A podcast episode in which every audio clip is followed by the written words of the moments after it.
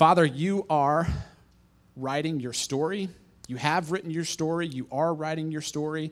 And we're so thankful that that story includes the sending of your son. And Jesus, thank you for your willingness to come and do for us what we couldn't do for ourselves. Holy Spirit, we pray that you would open our ears and eyes and minds and hearts to know you, experience you, to love you together. We also pray for Dave that you would fill him up with your Holy Spirit and enable him to say exactly what you want him to say this morning. We pray this in your name, Jesus. Amen. Good morning. Hey, it's awesome to see y'all. This is the first time I've seen the auditorium. It looks amazing. Thank you to those who uh, did a great job decorating the auditorium and the lobby. And um, so grateful to be here this morning. So Ellen and I just got back from vacation. We drove through 12 states um, from here to New York and back. And um, we got to see our daughter, who we hadn't seen since September, and we're able to be with some family for Thanksgiving. It was super fun, but it's great to be back and uh, with y'all this morning. So, a man um, went to the doctor. The doctor said, Hey, I've got bad news and I've got really bad news. Which would you like first? And the man said, Well, I guess just the bad news first. He said, Well, the bad news is you only have 24 hours to live. The man was sort of shocked by that. And he said, Well, if that's the bad news, what's the really bad news? And the doctor said, Well, I forgot to tell you yesterday. It'll catch up. It'll catch up. Listen, there's bad news, there's really bad news. But aren't you glad to be in a place where there's actually good news? Listen, the gospel, the gospel is good news, but the gospel has bad news and good news. And it's so important that we understand both the bad news and the good news. Let me illustrate it this way. Imagine for just a second that a husband and wife happened to get in an argument. And in the course of this argument, the husband gets so frustrated, he raises his voice, he gets angry, and he storms out of the house. He calls his friend. His friend gets together, and the friend's listening to him. And the man says, I just can't believe it. I can't believe I lost my temper. But if she just wouldn't make me so angry, what's the problem? Problem is, he doesn't believe the bad news. So, that man's problem, the reason why his marriage will never be better than it is, is because he doesn't understand the bad news. He still thinks he's a pretty decent guy. And so, what his friend needs to do is preach the bad news to him. He needs to know no, you're not a decent guy, you're rotten. You're crooked deep, deep down. And you should never say, I can't believe I did that. Of course you did it. You're a sinner. Of course you got angry. And it's not your wife's fault that you got angry, it's your fault. It's your sin sick heart, not hers. Now, meanwhile, across town, the wife is sitting with a friend and she's crying. Oh, my marriage. It's so broken. We're such sinners. What can we do? Maybe we should try harder. We'll go to church more. We'll go to small group more. Maybe we'll get some counseling. I just know if we try harder, if we try harder, I know our marriage can get better. See, she understands the bad news, but she doesn't understand the good news. And so, if you're meeting with her to disciple her, what do you need to do? You need to preach the good news to her. Yes, your marriage is wrecked. Yes, your hearts are broken. But the good news is not trying harder. The good news is there's a Savior. The good news is that Jesus Christ has come to bring hope and righteousness and forgiveness don't try harder to have a good marriage. A Christian marriage isn't achieved, it's received from Jesus. Oh, that we were the kinds of people who, when we make disciples, we're able to make disciples preaching the bad news and the good news. And some of those that we disciple need to hear the bad news. And some of those we disciple need to hear the good news. But we all need to hear both because both point us to Jesus. And we all need it. We all need the gospel. Lost people need the gospel. Saved people need the gospel. I need the gospel. I have the best job in the world this morning because the thing that I need to remember more than anything else, I get to talk about for the next, well, you'll have to find out. because we do have a lot to cover. We have four chapters of Genesis to cover this morning. Now, to remind us of how we got to this point in the book of Genesis, we've been seeing through the book of Genesis again and again the bad news and the good news of the gospel. We've seen the bad news a fall, that our first parents fell in sin. God said, Thou shalt not. They said, We will. And when they sinned, they brought not only themselves, but all of humanity born from them fell with them.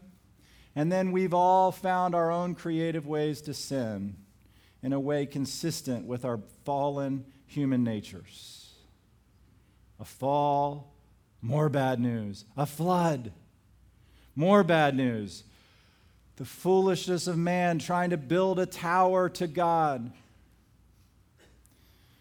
Bad news after bad news after bad news. And then more bad news, flawed heroes, person after person after person who represents God in the world, and yet they're deeply flawed. And we have hero after hero Abraham, Isaac, Jacob. They're all flawed. But in every page of Genesis, we've also seen the good news that there is a Redeemer, there is a Savior. His name is Jesus. And he was promised in Genesis 3, verse 15 I will send from the seed of the woman a Savior. He will crush the serpent, and he'll receive a painful blow but he will destroy forever the enemy of my people. He'll do it. And the good news of the gospel points forward in every chapter of Genesis to Jesus. So we come to Genesis chapter 42. We're going to look at 42, 43, 44, and 45 this morning. And you say, Dave, you know there's a football game at 1 o'clock. I know. We're going to go. 42.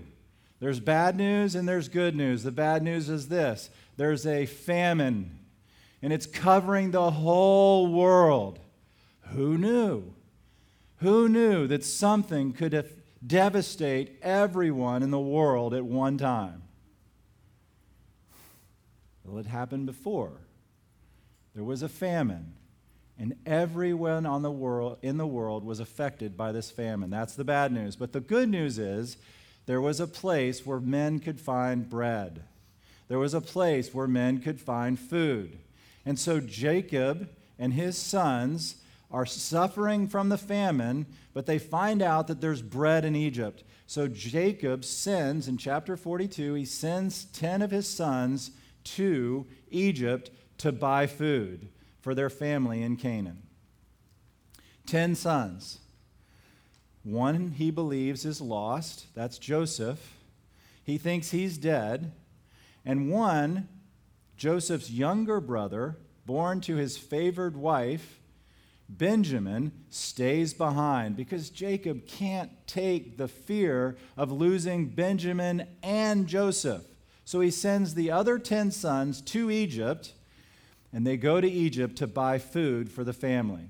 Benjamin stays behind, the other 10 brothers go, and they appear to Joseph in Egypt.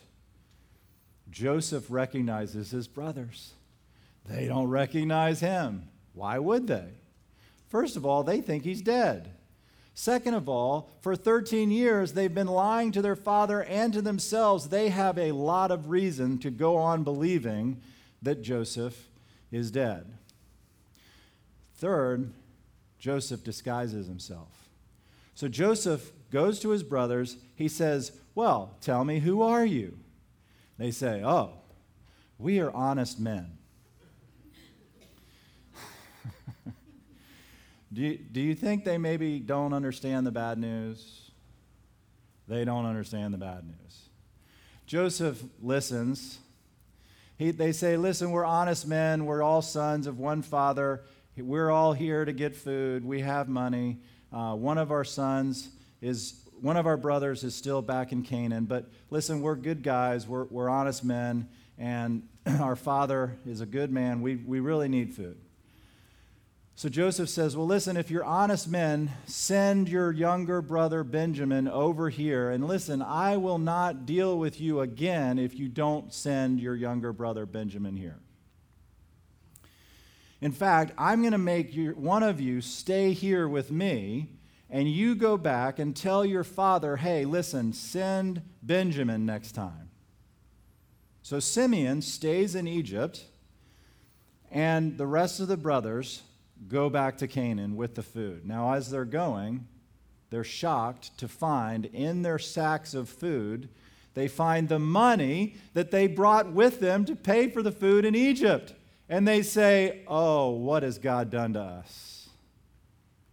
They are shocked. They are terrified. They go back home. They tell their father, Listen, we met this guy. He has all the power in Egypt. He gave us the food, but he said for some reason he has to meet Benjamin. Next time we go, we better have Benjamin with us. Dad says, No way.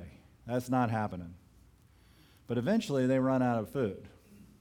And so Jacob has to decide what do I do?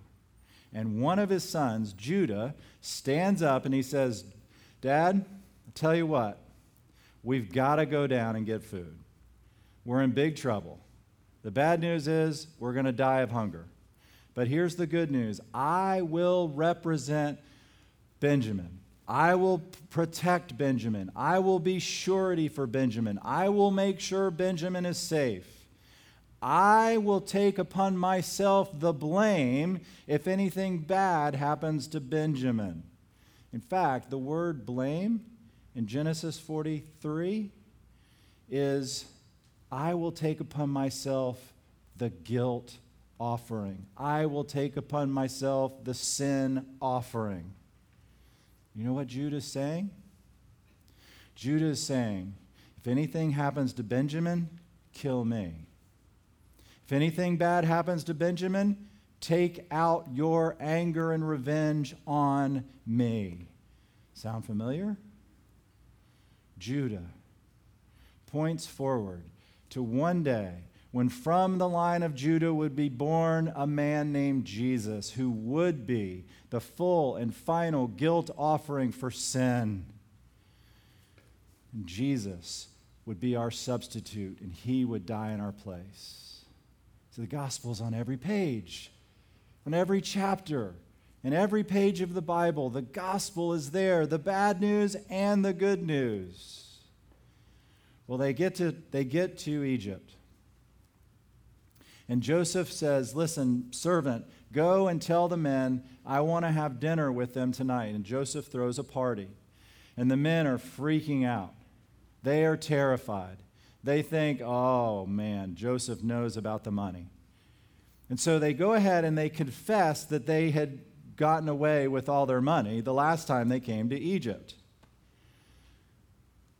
And the servant says, Oh, no, no, no, don't worry. It's okay about the money. Listen, God did that for you. Bad news, we messed up. Somehow we ended up with all our money. Good news, God provided for you. It's okay. The man's not angry, he's not upset.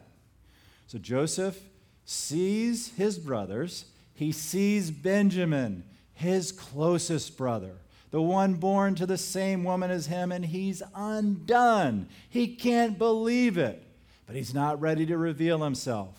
He's not ready to tell his brothers who he really is. So he gives the brothers the food. He sends the brothers back to Canaan with all the food, but he does a little trick on them. He takes his silver cup, and his servants place that silver cup in Benjamin's food sack and off they go. And as they're going back, he sends his servants and he says, You tell those guys one of them is a thief. So they chase him down. They say, One of you is a thief. The one in whose the silver cup is going to be punished. He's going to become a slave. The brothers say, No, no, no, no, no. We, we haven't done anything wrong. They go from the oldest to the youngest, opening their sacks, and finally the cup is found in Benjamin's sack.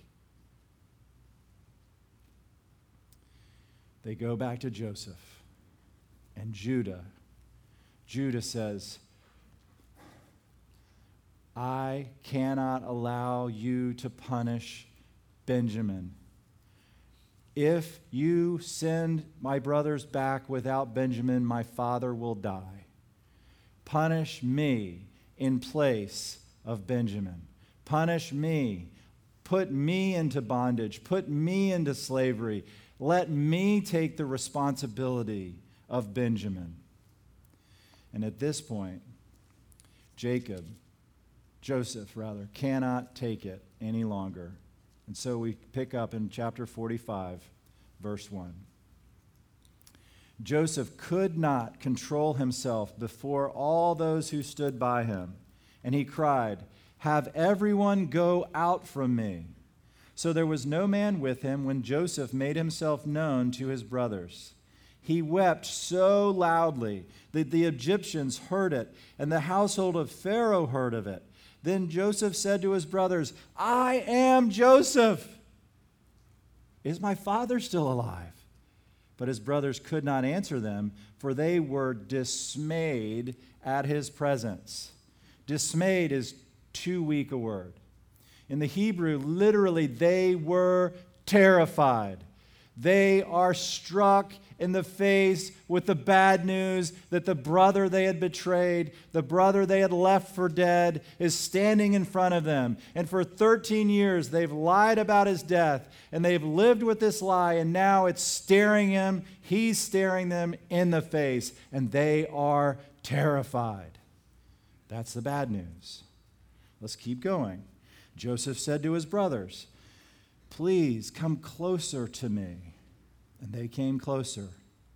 And he said, I am your brother, Joseph, whom you sold into Egypt. The bad news of the gospel is the trauma of a holy, holy, holy God that we have offended with our sin. And we stand face to face with this God, and He says, I am God, and you are not. And through Jesus, the bad news of the gospel is turned into good news in the gospel because the God that we've sinned against through Jesus has made a way for us to be forgiven. And he now says, I am your Father, God. And as Joseph comforts, encourages, gives the good news to his brothers by telling them, I'm not just Joseph, I'm still your brother, Joseph. I still love you with a family love. We have comfort in the gospel that God hasn't just winked at our sin, He hasn't just laid our sin aside, He's paid for our sin through Jesus. And not only that, now He calls us sons and daughters. He says, I am God. And we shrink back in terror. And He says, I am your Father. He reaches out his arms for us to embrace him through Jesus Christ. Do not be grieved or angry with yourselves because you sold me here, for God sent me before you to preserve life. For the famine has been in the land these two years, and there are still five years in which there will be neither plowing nor harvesting.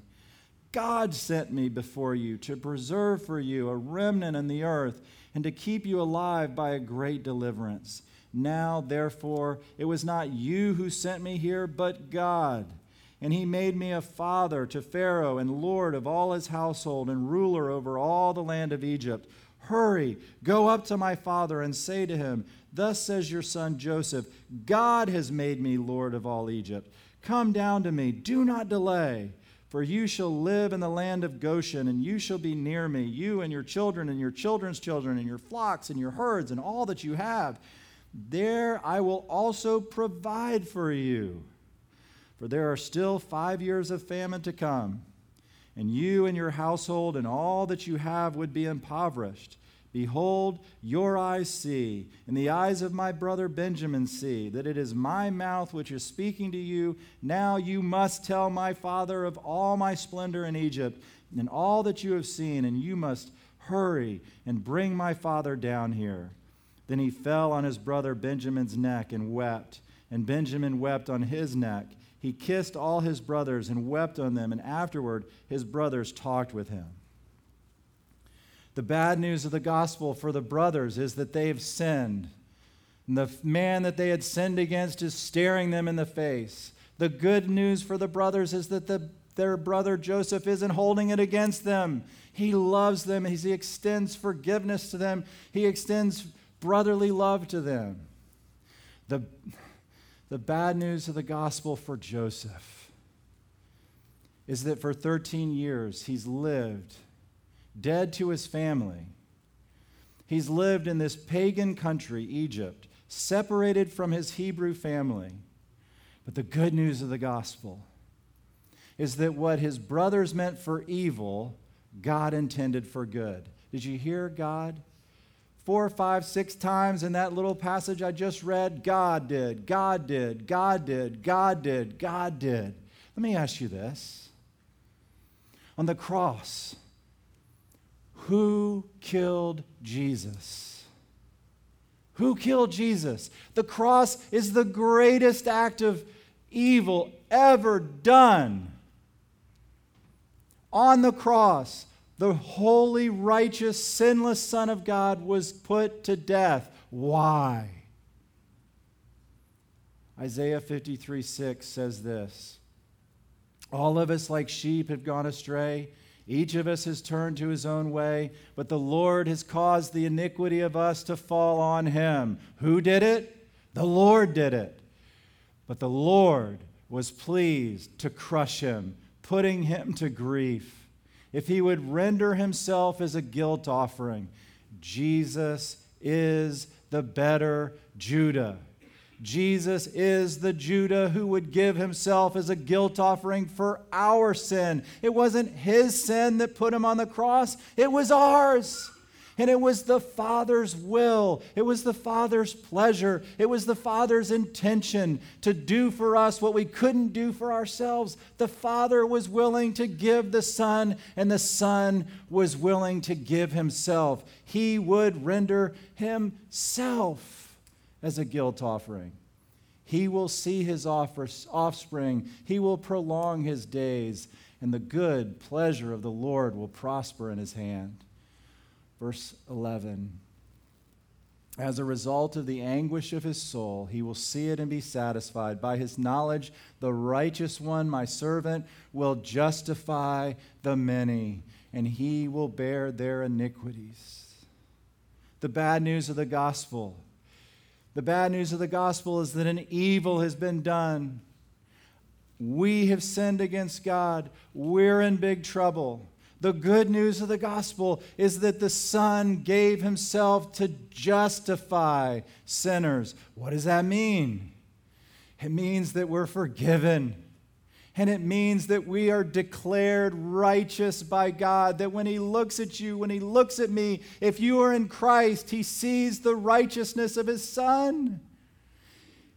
Because of His great love for you, He was willing to give Himself for you. Because of His great love for you, the Father was pleased to give the Son in your place. That's the gospel, it's good news and it's for you if you'd receive it. John 6 47 Truly, truly, he who believes has eternal life. Do you have it? Do you have eternal life? Oh, the good news of the gospel is that he, Jesus offers himself to you today as righteousness and forgiveness and eternal life, and our part is to receive him. Have you? Won't you? Why wouldn't you? It's the greatest gift ever offered.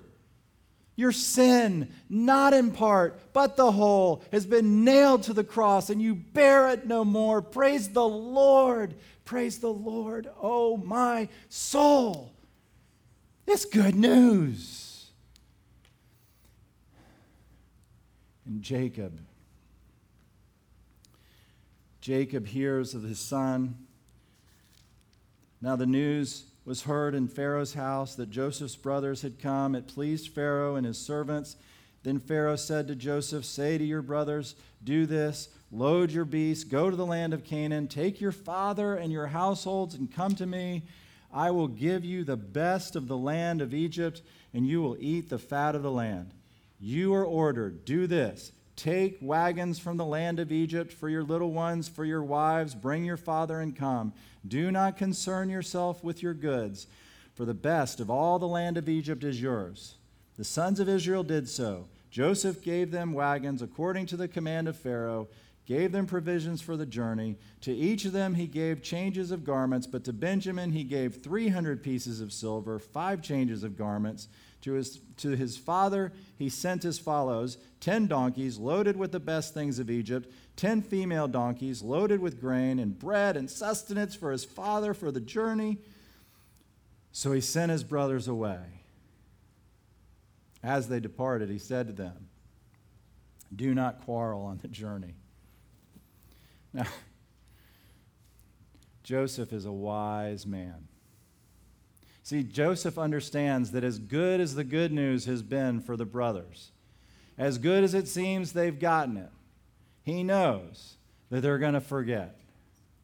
He knows that just like us, the gospel is going to leak right out of their hearts. And before long, they're going to be on their way back to Canaan, and they're going to be looking around and they're going to go, you know, it was your fault that we sold that guy into slavery.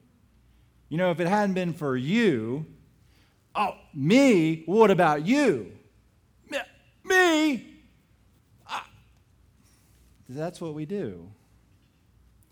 You can tell whether the gospel has moved into the center of your heart if you find yourself easily defending, blaming, shifting blame to others, if you find yourself very easily pointing out the sins of other people and very slow to point out the sins in yourself, if you have a quarreling heart,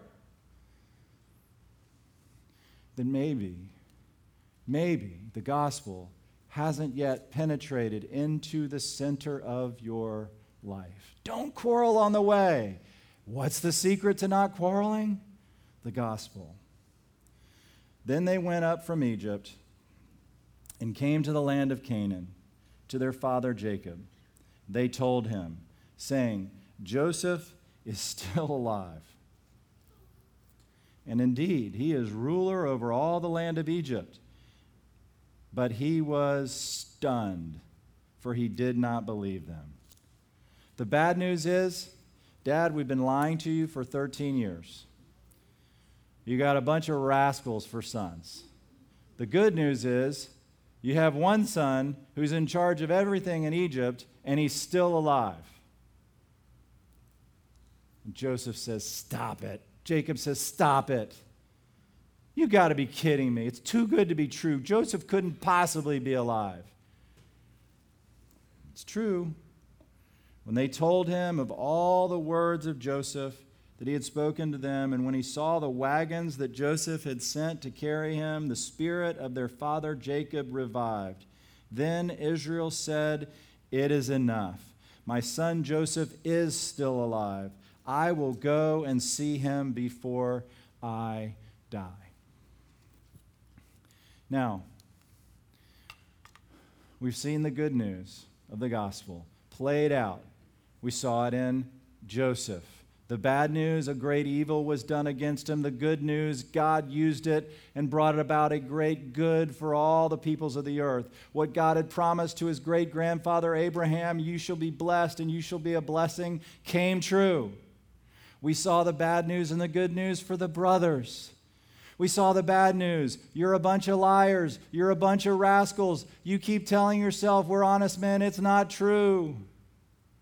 The bad news is true for you and for me too. And the good news of the gospel is you're loved. I'm Joseph, your brother. And Jesus says, I am Jesus, your brother. The gospel. And we've seen in, jo- in Jacob the bad news and the good news of the gospel. That in, he's got 11 unrighteous sons, but he has one son and God has many, many, many, many, many, many, many, many, many sons of disobedience, but he has one son of obedience. And through that one son's obedience, every nation, tribe, and tongue is blessed. The gospel. Now, listen, we're going to move to the action step, but I want to ask you this question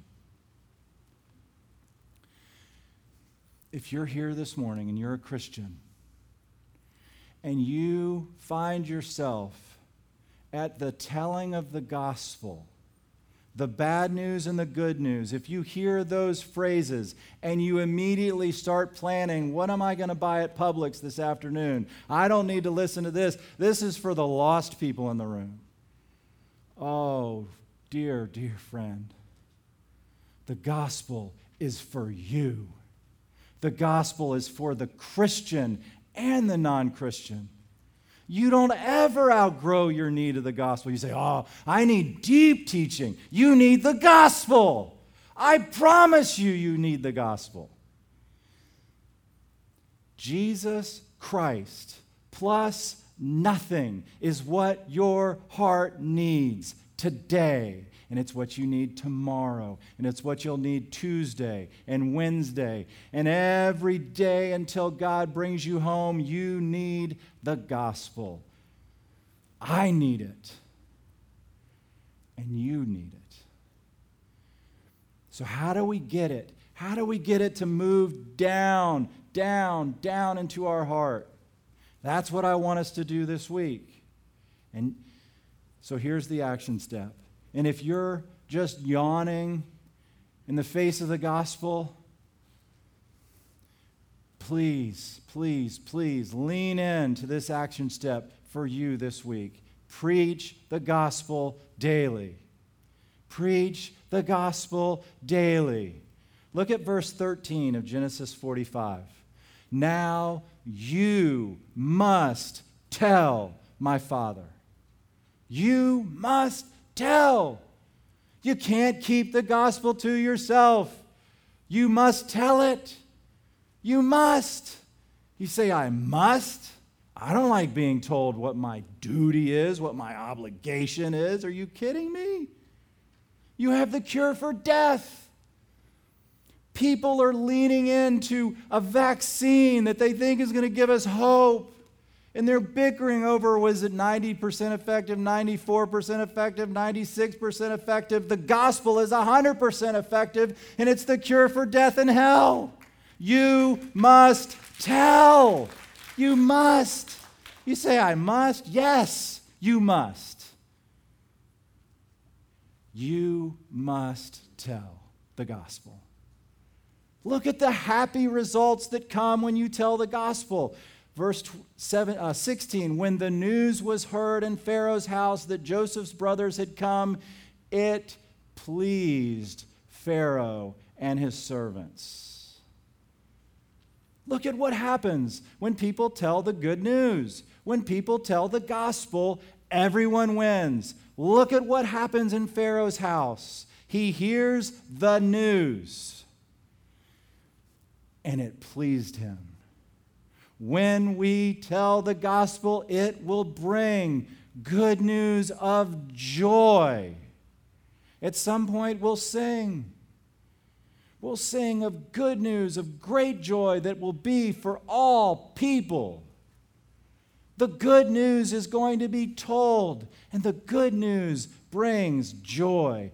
Verse 27 when they told him, that's Jacob, all the words of Joseph that he had spoken to them, and when he saw the wagons that Joseph had sent to carry him, the spirit of their father Jacob was revived. Do you want to see revival in the church and awakening in our nation? The solution is not an election. The solution is to go and tell the gospel, to preach the gospel daily. How will revival come to the church? How will awakening come to our country? When God, in His grace, pours out His Holy Spirit and the hearts of the church is revived. Martyn Lloyd-Jones, a preacher in the 1940s, 50s, said this What are the characteristics of a revival? A sense of the majesty of God, of personal sinfulness, of the wonder of salvation through Jesus Christ, and a desire that others might know it. Isn't that what we're saying this morning? The condition that brings about revival is when the hearts of people in the church Preach the gospel daily. Preach the gospel daily to ourselves. We preach the gospel daily to ourselves. I don't open my Bible every day because I'm a good person checking off my moral checklist of obedience. Ah, I've read my Bible today. That's not why I read my Bible. I read my Bible because I need the treasure of the gospel. Because every morning I wake up with gospel amnesia. Every morning, just like my Honda Accord leaks oil all over my, all over my driveway, the gospel leaks out of my heart. Every day, I need the gospel to come into my life in fresh ways. So I read the Bible to preach the gospel to myself. We preach the gospel to ourselves daily. Let me just show you. We'll be brief. Revelation chapter 5. Maybe you read it this week. We mine the pages of Scripture for the gospel. Revelation 5. Worthy are you to take the book and to break its seals, for you were slain and purchased for God with your blood men from every tribe and tongue and people and nation. You have made them to be a kingdom and priests to our God, and they will reign upon the earth. The bad news of the gospel is this we had all sinned. There was no one worthy. There was no one who would obey. It cost Jesus his life on the cross. Jesus suffered and bled and died for me. That's how bad my condition was. That's the bad news. But the good news is he did it. And by his blood, he purchased not only me, but men and women from every tribe and tongue and people and nation. And together we get to be a part of telling the world the good news. Now, that's just one page of my Bible, it's on every page. You say, Well, I don't see it. Ask the Father. He'll show you. That's why He's given us the Holy Spirit to guide us into all truth. Ask Him. Ask Him this week, Father, show me by the Holy Spirit in your word the bad news and the good news of the gospel for me, and preach the gospel to yourself. Preach the gospel to one another. Preach the gospel to one another this week. Preach the gospel to one another.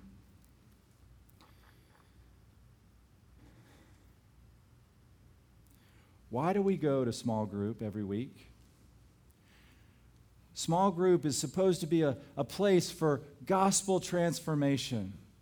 And your small groups are waiting for someone to talk about how much you need Jesus. Your small group is not waiting for someone to raise their hand and to say, Hey, listen, could I tell you how good I am? Your small group is desperately waiting for you to say, I need Jesus. Won't you be the person who starts the gospel tsunami rolling through your small group? Won't you be the person who says, I am a mess and I need Jesus? I believe the bad news is true of me, and I believe the good news is true of me. Break the ice, start the tsunami, get into the joy of the gospel, and share it with one another. We desperately need one another to preach the gospel to each other when we gather together in small group. We need each other. Your small group needs you to preach the gospel to them, and you need your small group to preach the gospel to you. Preach the gospel to one another. Martin Luther, in his commentary on Galatians, says this this passive righteousness, the gospel, is a mystery that someone who doesn't know Jesus can't understand. As a matter of fact, Christians don't completely understand it and don't take advantage of it when they're tempted. So we have to constantly teach it over and over again to others and repeat it to ourselves because if we don't understand it and have it in our hearts, we'll be defeated by our enemy, we'll be totally depressed. There's nothing that gives us peace like this passive righteousness, this good news of the gospel. That Jesus Christ's righteousness has been credited to my account. I don't achieve it for myself, I receive it from Jesus. Paul writes to a man who lived in Colossae named Philemon. And in his letter to Philemon, he says this I thank my God always, making mention of you in my prayers, because I hear of your love and of the faith which you have toward the Lord Jesus and toward all the saints. And I pray that the fellowship of your faith may become effective through the knowledge of every good thing which is in you for Christ's sake. What is the fellowship? It's the koinonia, it's the small group life, this one anothering life of Philemon with the church in Colossae. And he says, I pray that the fellowship of your faith, that the gospel would be at the center of it. I pray that you would continually be reminding one another of Jesus. I pray that the more you fellowship together around the gospel, the more you would know of Jesus. That's the dream.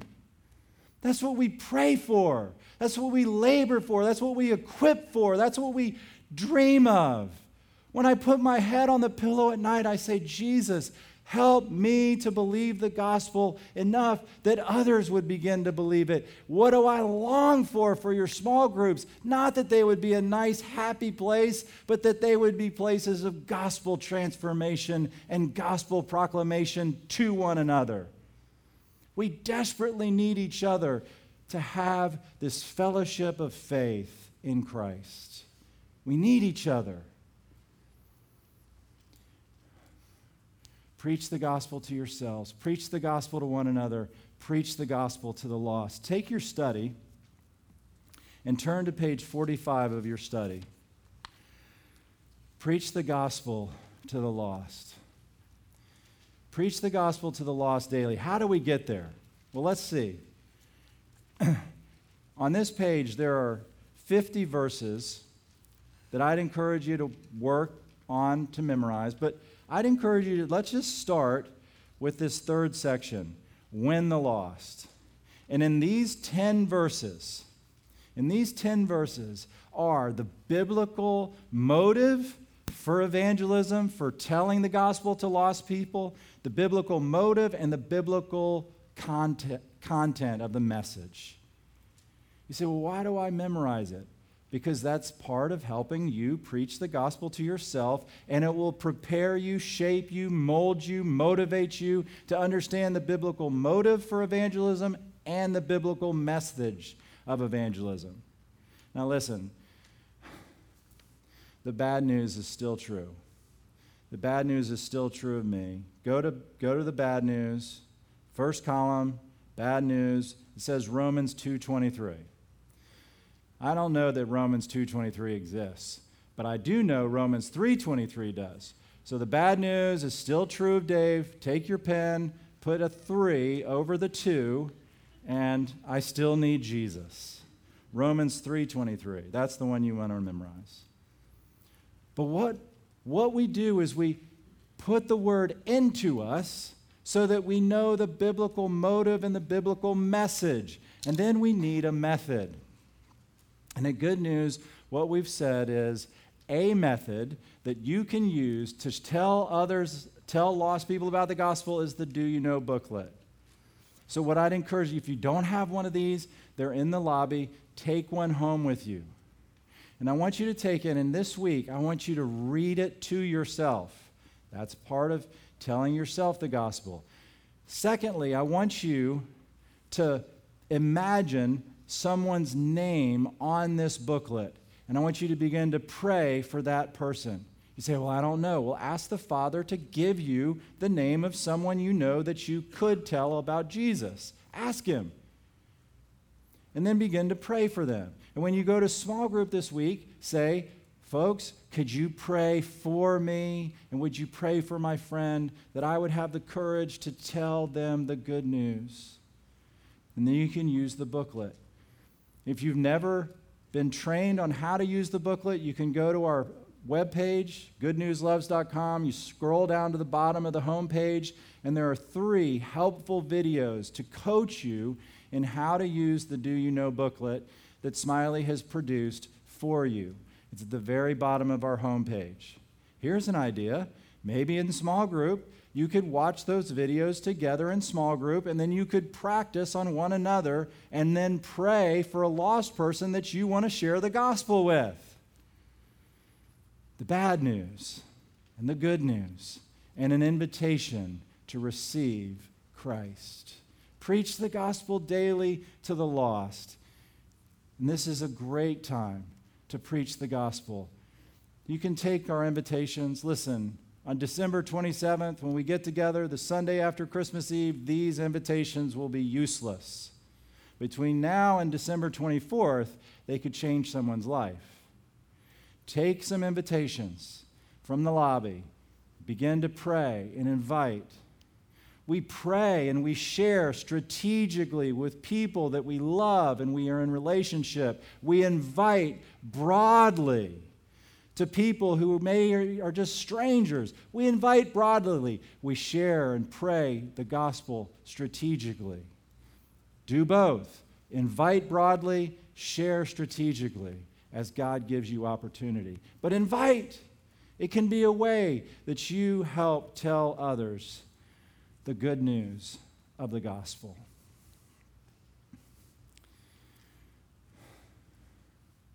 We're out of time. You must tell. You, and you, and you, and you, and you, and you, you, you must tell. You must. You have the cure for death. You must tell. Tell the gospel. Preach the gospel daily. Tell it to yourself. Tell it to one another. Tell it to the lost. Let's pray.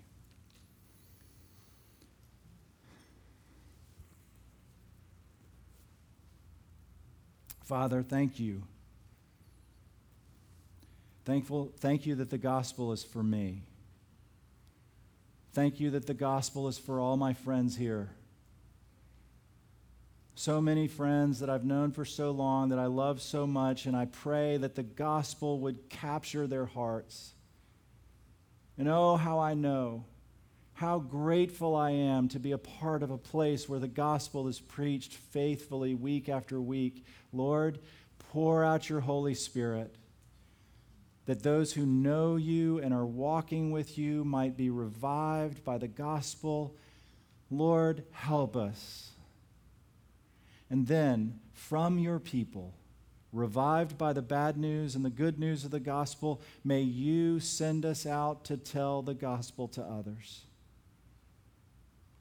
Holy Spirit, Holy Spirit, if there's any here who have not received Christ, would you work in their hearts right now, convicting of sin, helping them see the bad news of the gospel is true of them? Lord, helping them see Jesus as their sin bearer, their punishment taken by Him, helping them to see the invitation to trust Christ. And if the Holy Spirit is helping you in that right now, would you just tell Jesus, Jesus, I admit I've sinned against you and I'm sorry. Jesus, I believe you died on the cross for me and rose again.